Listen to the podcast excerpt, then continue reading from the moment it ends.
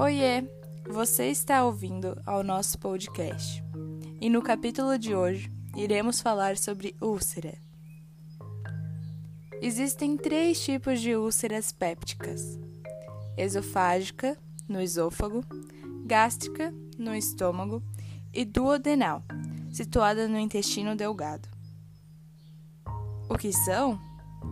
É uma ferida aberta que se desenvolve na mucosa do estômago, esôfago ou intestino delgado, áreas que se tornam eroditas e inflamadas. É extremamente comum e há cerca de 2 milhões de casos por ano no Brasil.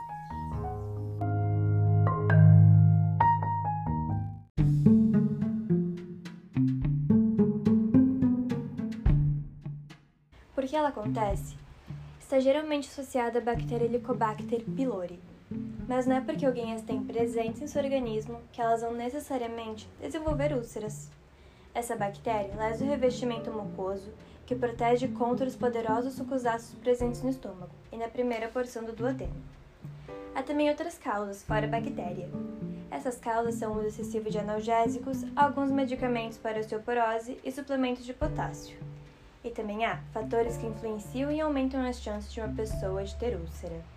Por exemplo, o consumo excessivo de álcool, o uso regular e excessivo de medicamentos, o fumo e o tratamento de radioterapia, que é comum para tratar câncer.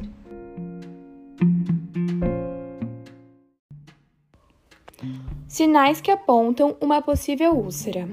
Em úlceras pequenas, pode não haver sintomas, e em úlceras maiores, pode haver hemorragia grave, dor ou desconforto na parte superior do abdômen, entretanto, nem sempre acontecem, mas caso aconteça, tende a ser pior pela noite.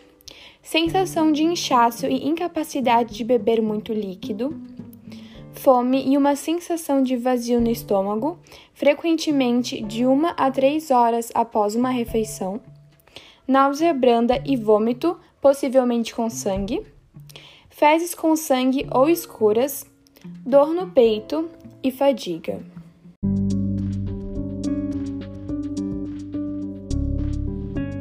Bem, agora os níveis da úlcera, que são dois. Um deles é a úlcera incipiente ou estágios iniciais, que é quando a barreira mucosa de proteção que recobre o revestimento do estômago rompe-se. Assim, os sucos gástricos contendo ácido forte e enzimas entram em contato com células da mucosa. Ou seja, acontece uma erosão.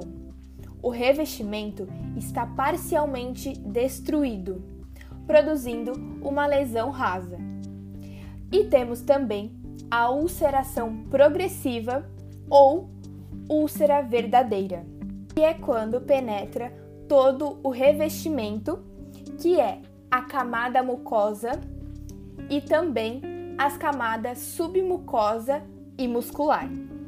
Assim, em casos graves, pode perfurar a parede do duodeno ou do estômago.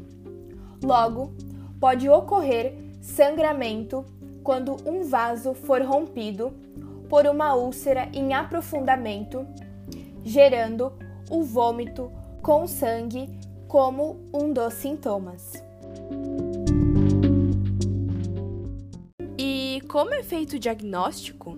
O especialista provavelmente irá se certificar se a bactéria Helicobacter pylori está realmente presente no seu organismo. Esses exames podem ser de sangue e de fezes.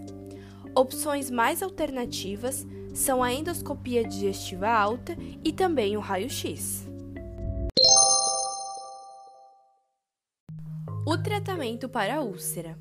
Se for diagnosticada úlcera resultada da bactéria Helicobacter pylori, a primeira opção para tratar são antibióticos, junto de outros medicamentos, a fim de reduzir os ácidos do estômago e analgésicos para ajudar com a dor. Enquanto tratamento, é importante manter uma dieta saudável, cuidar da saúde emocional, não fumar e não consumir bebidas alcoólicas excessivamente.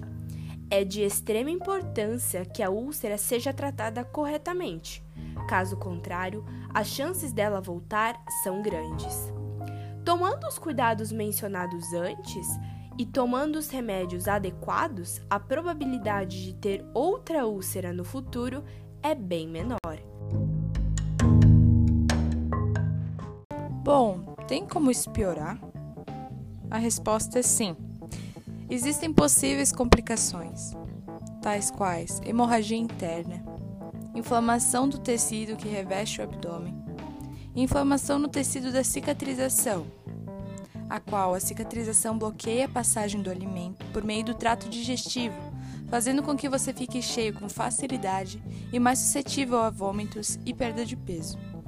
E também perfuração do estômago e do intestino.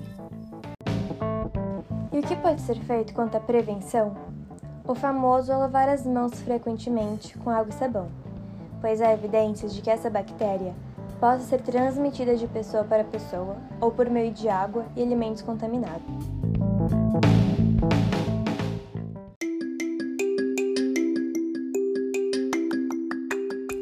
Você ouviu ao nosso podcast.